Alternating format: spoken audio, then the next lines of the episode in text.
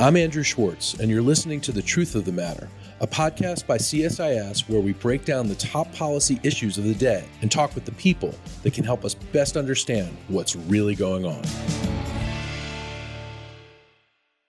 To get to the truth of the matter about aerial attacks, missile strikes, and Ukraine's defense against Russia in this regard, we have with us Tom Karako, who's a senior fellow in our international security program and director of the Missile Defense Project at CSIS. Tom, thanks for joining us today. I, I got to ask you right out of the bat we're seeing a ton of missile use in Ukraine. And we're also seeing a lot of talk by the Ukrainians about a no fly zone and their interest in air defenses. What do you think about these requests? And, and really, what's the situation as you see it in terms of missiles and air attacks and defenses right now in Ukraine? Yeah, well, Andrew, thanks for having me on. Appreciate it. You know, as of today, the Pentagon announced that the Russians have fired over 1,450 ballistic and cruise missiles into Ukraine. We're talking on Wednesday, April 6th, and that's the latest number. That's the latest number, yeah. And so it's a, it's a mix. It's been a sort of a half dozen plus different kinds of so called hypersonic, ballistic, and cruise missiles, as well as uh, lots of drone usage by both sides. Uh, there's a Tochka missile that's actually been used by the Ukrainians to some effect as well, as well as the Russians. So, you know, here we are in 2022, and the, the Ukrainians are begging, they're pleading to anybody who will listen for MiGs, for the West to contribute to some kind of a no fly zone, but they're also begging for tons and tons of air defenses. So here we are. You know, air defenses are really useful. Who knew? I like to quote uh, General Milley when he was then uh, Chief of Staff of the Army, when he kicked off the 2017 Army modernization strategy. had five, six priorities, he got down to air defense. And he said, everything that preceded that doesn't matter. None of that matters, he says, if right. you're dead. And that's why you need air defense. Yeah. And lo and behold, S 300s, S 200s, Patriots, etc., lots and lots of demand signal for that. So, and that's what the Ukrainians want from us those anti aircraft and anti missile defense mechanisms. Yeah, it's everything from the Stinger, right? The, the the glorious Stinger that you've seen taking out mostly helicopters, perhaps some some aircraft as well to some good effect. I mean, of course, that was used in the 1980s. Yeah, the, the Mujahideen used it most effectively against the Russians. And, and, and the Stinger hasn't changed that much since then. Uh, of course, there's there's talk about upgrading it and getting rid of some obsolescence and that kind of thing. But right now, it's an oldie but a goodie. classic rock and, and Stingers, they, they, they persist.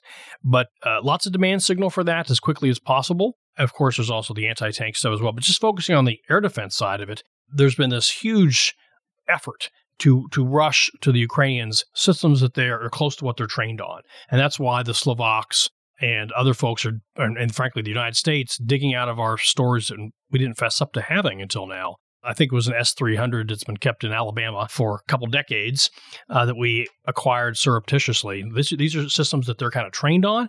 Get them over to them as fast as possible to to stop some of the aerial attacks. So, Tom, when regular Americans hear about you know, hypersonic missiles, for instance, and some of these other names of things the Russians are using. It's pretty scary stuff. And these are really destructive weapons. Can you explain like what some of these things do and what the Ukrainians are really dealing with? Mm. Well, really what they're dealing with other than the barbarism uh, on the ground, of course, but in terms of this particular species of attack, it's a lot of lower end cruise missile type stuff. They've got a Kalibr cruise missile, like a couple variants of that that they're using that aren't particularly fast, but that are sufficiently fast and fly sufficiently low that they're hard to intercept. Then you've got some several uh, kind of ballistic missiles. The Iskander.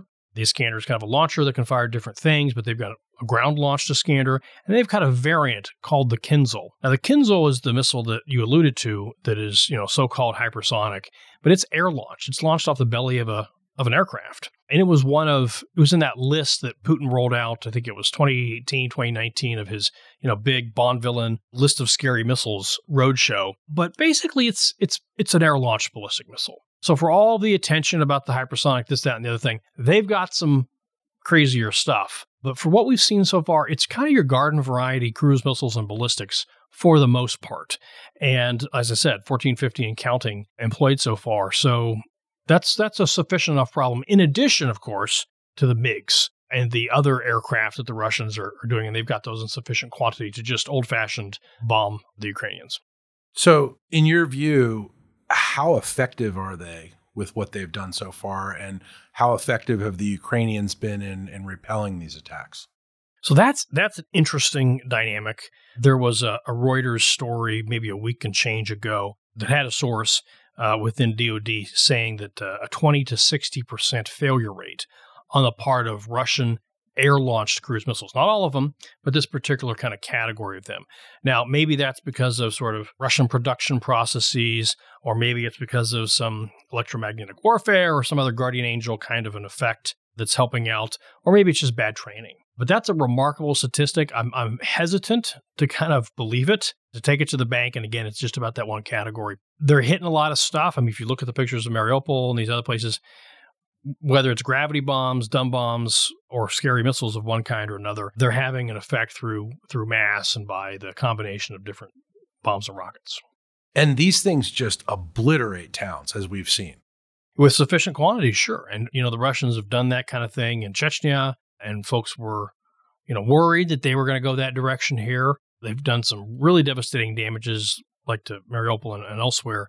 Now that they're kind of pivoting, it seems, to the east and withdrawing from the, the area around Kiev, that might have a bit of a silver lining in terms of keeping open the uh, the west, uh, so that the Poles and the Romanians and other folks can flow forces into Ukraine. Uh, it might give the the Ukrainians a little bit of breathing room to focus on the East and this kind of thing. It also, of course, and this is a calculus, and it would be a heavy calculus that the Ukrainians have to make, is to kind of come to some kind of negotiated settlement and give up these territories. I don't think they want to do that. And again, the barbarism that we're seeing is not going to put them in a negotiating mood.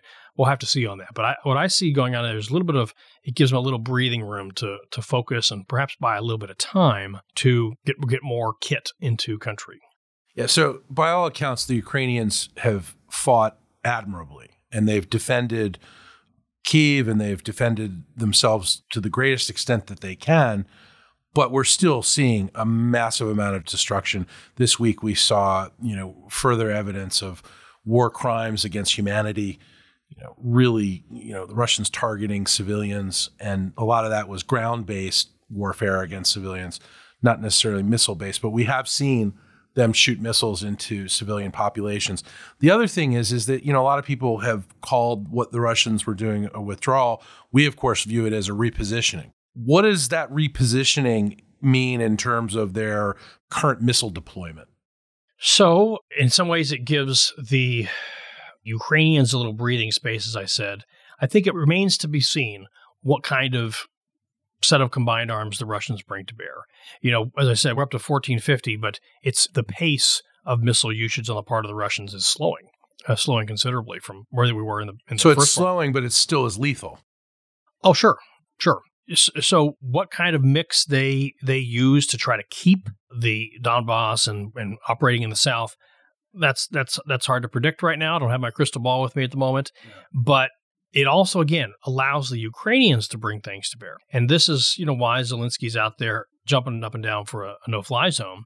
Of course, the United States, other folks are not going to do that because it is effectively getting into active conflict. That's an escalation. It, it's it was, it's not just escalation. At this point, you are getting into the conflict. Yeah, we own it. Full belligerent. And by belligerent means that that we're no longer just giving aid. We're actually kinetically shooting things. Shooting things. Yeah, directly not, you know, handing it to them to then shoot things. We're doing it ourselves. So that's why you've had, I would say, almost a universal uh, expression of sympathy connected with an expression of, yeah, we're not going to go do that. But having said that, you also see the the flowing of air defenses. I'm a little skeptical of the way that the administration has handled the MiG 29s, for instance, in terms of their concern. They're perhaps over concern for escalation. I think some folks have pointed out, look, we're giving them by uh, drones of various kinds. We're given all kinds of help, but we are self deterred from this one step. Right. So, what's the difference if we give them planes that they know how to fly versus drones they know how to operate? And it may be that the, the very courageous Ukrainians that flew those helicopters into Russia and hit that fuel depot, you know, it may be that they're frankly concerned that the Ukrainians will take those MiG 29s downtown deeper into Russia and provoke something that can, can further get out of hand to Moscow or something like that. So again, you understand it, but at the same time, I think in a way we're being too self deterred. Where Putin's already in, he's already in for all this kind of stuff. I think we're making some false false distinctions. So, Tom, many in the national security community think we can and should be doing more. Along those lines, what do you think we should be doing more? If you think we should be doing more, I think we should be doing more. The primary failure, I think, is is that we're doing it too late. You know, credit to the Biden administration for doing its darndest right now, but you know, it would have been nice if we had begun flowing more sooner. They had the intel in December and they knew this was coming. I mean, we saw the satellite pictures commercially available. It wasn't a feint, this kind of stuff. And, and, and they were sufficiently urgent and serious about it to go and start grabbing people by the lapels and saying, no, no, no, this is real. So it would have been nice if they would have been flowing more stuff in earlier. And so now we're kind of playing a, a game of catch up. Frankly, I think there's more to be done on the sanctions side than they have done. They're, they're talking about sort of let's just let's just call it maximum pressure, but I don't think we're quite there on, on the sanction side. We got to keep that temperature up so that not just the Baltics, but the Germans and everybody else stays solid. Let's just say some solidarity on maximum economic sanctions to no kidding crush. I don't just mean the the oligarchs' yachts and this kind of stuff, but I'm talking about the economy and the ability of the Russian military, you know, to be able to import parts and actuators and all this kind of stuff. That needs to be kept up. I worry that that may be loosened too soon. At this point, the punishment on that needs to be pull together a whole alliance, and we got to keep it hard for some duration of time. It can't be a, a short period of punishment. So we talked about escalation. What do you think the risk of escalation is, like as in NATO and Russia actually trading blows? So I think the U.S. and NATO have done a very good job of of keeping back, uh, you know, not flying in there, but giving information from afar.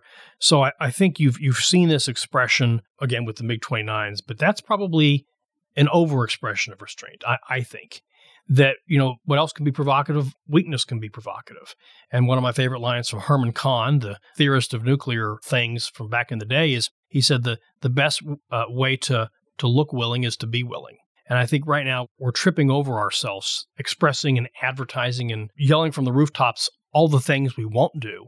I guess I'd rather the Russians have a little more uncertainty about what we won't do. We're telegraphing it too much. Telegraphing our red lines just a little too loudly. Yeah. Well, so one of our red lines is chemical weapons, it seems. Certainly a red line is nuclear weapons. What do you think the reality and prospect of Russia using a nuclear weapon in Ukraine or elsewhere regarding, you know, our involvement in ending this conflict and you know, are you worried about that? Frankly, I don't like talking about this for the following reason. I don't like to play into the hand of, oh my goodness, they're 10 feet tall and, yeah. and they're scary and uh, little old us. You know, we have a nuclear deterrent. We have a flexible nuclear deterrent for a reason, so as to deter anybody from getting the bright idea of popping things off like that. Yeah, last time I checked, we've got some pretty big shoulders here. Yeah, eh, but this is also a key feature, frankly, of the 2018 nuclear posture review. We saw this coming, you know, and the Russians have, have been telegraphing their intent to rely more on their nuclear forces, they are more conventionally inferior. This is why the last nuclear posture review from, from 2018 talked about a, a nuclear SLCM, restoring that, that had been retired, frankly, only I think it was in 2012, 2013. It gets a whole lot of flexibility uh, until we get the air launched LRSO nuclear missile online later in the decade. This is one of the reasons we are pursuing that, as well as the, the low yield D5, which is a, a low yield submarine launched ballistic missile. We wanted to have smaller, more flexible options so that we don't have to respond to one particular one off in devastating manner. We wanted to control escalation. And that's that's something you see Admiral Richard from Stratcom testifying about this week, for mm-hmm. instance. The news reports that the Biden administration is canceling the, the nuclear SLCM. Not surprising, perhaps some bad timing. I think it's unfortunate. This is not really the, the time to be, again, telegraphing our own red lines of what we won't do. Putin will understand strength more than he'll understand uh, weakness. So I, am not surprised that the Biden administration, based on previous predilections, went there, but it's it's unfortunate timing, certainly. Yeah, it seems like odd timing to telegraph that we're ratcheting down rather than we're ramping up. Right. And again, I think it communicates just a little bit too much softness when that's not what we need most. And we're not soft, though. Of course not. But I worry that we'll be backed into a corner and you put your finger on the chemical weapon side. And so we want to be clear about what we'll do and when we'll do it. And so if they get, you know, try to get cute with some kind of staged chemical weapon thing, that's going to have further uproar. You saw the uproar about the the atrocities in the past week, which, by the way, had started I think February 27, three days into the conflict, and they're just now coming to light. That will just stiffen the resolve. But the thing is, we don't we want to be clear up front. We don't want to have to ratchet up our own responses over time. So, Tom, this is scary stuff, right? And it's less scary to you because you, or, or maybe it's more scary to you because you know so much about it. But you're used to talking about missiles and weapons of mass destruction. What are we as Americans to take from this? Are we should we be really worried about our own safety vis-a-vis Russia? Should we be worried that we're going to, you know, have to get into something that there's no real off-ramp from? I think we do need to keep these things in perspective. Let's not start freaking out over the so-called hypersonic missiles and this kind of stuff that they're using. Keep this in perspective. You know what I worry about most right now is NATO and is the solidarity of NATO. We need to make sure that that stays together and is very solid. At the same time, we need to punish the heck out of Putin for this, and we need to be very clear on that, and that means energy in particular. So I think the greater danger is in a way freaking out too much mm-hmm. uh, and panicking. That plays into their propaganda that makes you know Russia, that is after all a, a gas station with nuclear weapons, seem bigger than they are. They've got some fundamental regime weaknesses that can and should be throttled right now. Fascinating. Tom, switching gears a bit, the Biden administration is currently working on its nuclear posture review and missile defense review, and you just talked about that to some extent. What do you expect will be new in this administration's NPR and MDR? How might they differ from those published by the Trump administration and the Obama administration? Right. So we were just talking about the the news reports that have come out, the leaks or the, the socializations that have been done already by the administration for the nuclear side. Uh, I think there may be some token declaratory policy tweaks that are not going to be super substantial. That's a good thing.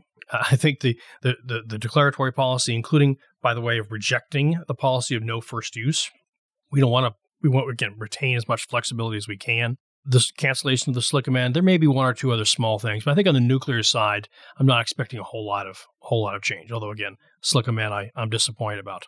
On the missile defense side, this this I think has the potential for a little bit different posture. So not expecting a really long missile defense review, but I think now's the opportunity for the Biden administration to switch gears. And we saw some of this in the PB23 budget request that's already come out. To, to yes, we're still going to do the North Korea ballistic missile defense thing. And in fact, the Biden administration, just a year ago, Deputy Secretary Kath Hicks uh, authorized the award of the next generation interceptor. That's all. That's all for the good to keep keep tabs on the North Korean ballistic missile defense. I like to think you had something to do with that because I, you worked with Kath here for a long time. We're all fans of Kath. Deputy Secretary Hicks, I should say. Yeah. uh, Dr. Hicks. Dr. Hicks. So, but on the other big thing here is is going in a completely different direction.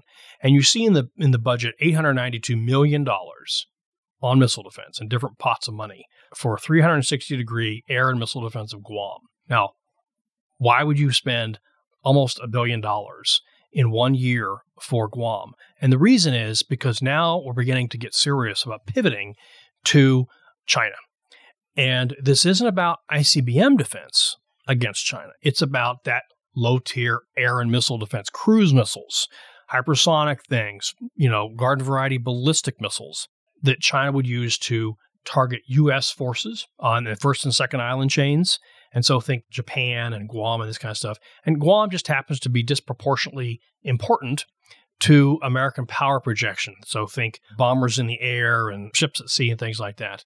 And so this has been the number one priority for the Indo-PACOM commander, I think for the last three commanders and counting, pounding the table, saying, Hey, I'm ha- out here sitting on a little rock with nothing to defend me. Could you please get me some air and missile defense? And meanwhile, the Chinese have islands set up all over the South China Sea and plenty of places to go from with air defenses of their own on those things. So, so I'm very gratified to see that. I, I, I we, we wrote an article, you know, called "Seeking Alignment," where now it looks like they're beginning to pivot to redirecting our air and missile defenses towards the likes of Russia and China. Again, back to Ukraine for just one tad moment, all of a sudden we're lining up out of the barn any air defense that we can find from Stingers to S-300s and etc.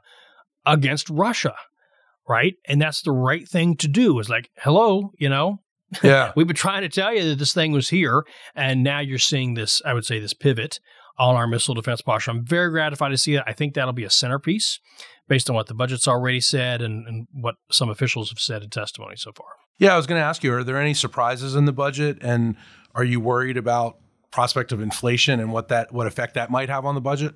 Well, I think we're going to need to watch this very very closely. There was a hearing with Secretary Austin where he was he was uh, addressed this. Uh, you know the the inflator that they used, what two percent and change, two point six, something like that. That's probably nowhere near the inflation that we've seen already in the past year. I'm forget projection, but it's just seen so far this year. Uh, and so I, you've seen a number of Republicans, for instance, who said we want a five percent increase plus inflation, whatever the heck inflation is. And so we're seeing numbers like $40 billion over and above the, the PB being socialized. And I think that's real. I think it's almost a necessity on the basis of that inflation alone. And look, the, the Federal Reserve is starting to, you know, pull out their inflation levers and pulleys and that kind of thing, and good. But a handful of, of tools are going to have to get that under control. This is, you know, to some extent the result of the no kidding trillions of dollars that have been flooding into the market over the past couple years. But but we got to get this under control. And it shouldn't and can't affect our defense spending, is what you're saying. It has to affect our defense spending in that we have to spend to where we need for the strategy and then right. account for inflation. That's going to be a big number. That's going to be a big number. There's a lot of sticker shock with that number, I guess. Well, you know, we're willing to spend money and throw money at problems when we really feel them. And I, I, hope we're beginning to feel the national security problems to a more acute degree. That's the, the adjective that they're using about Russia right now, uh, to a, a more acute degree now that the Russian invasion of Ukraine has really brought it home in a real way that lo and behold, this is what great power competition or whatever you call it, this is what it looks and feels like. Tom, I always learn a lot when I talk to you. Thank you very much for this assessment. Thank, thank you, Andrew. Great to be here. All right, man. If you enjoyed this podcast, check out our larger suite of CSIS podcasts. From Into Africa, The Asia Chessboard, China Power, AIDS 2020, The Trade Guys, Smart Women, Smart Power, and more. You can listen to them all on major streaming platforms like iTunes and Spotify. Visit csis.org slash podcasts to see our full catalog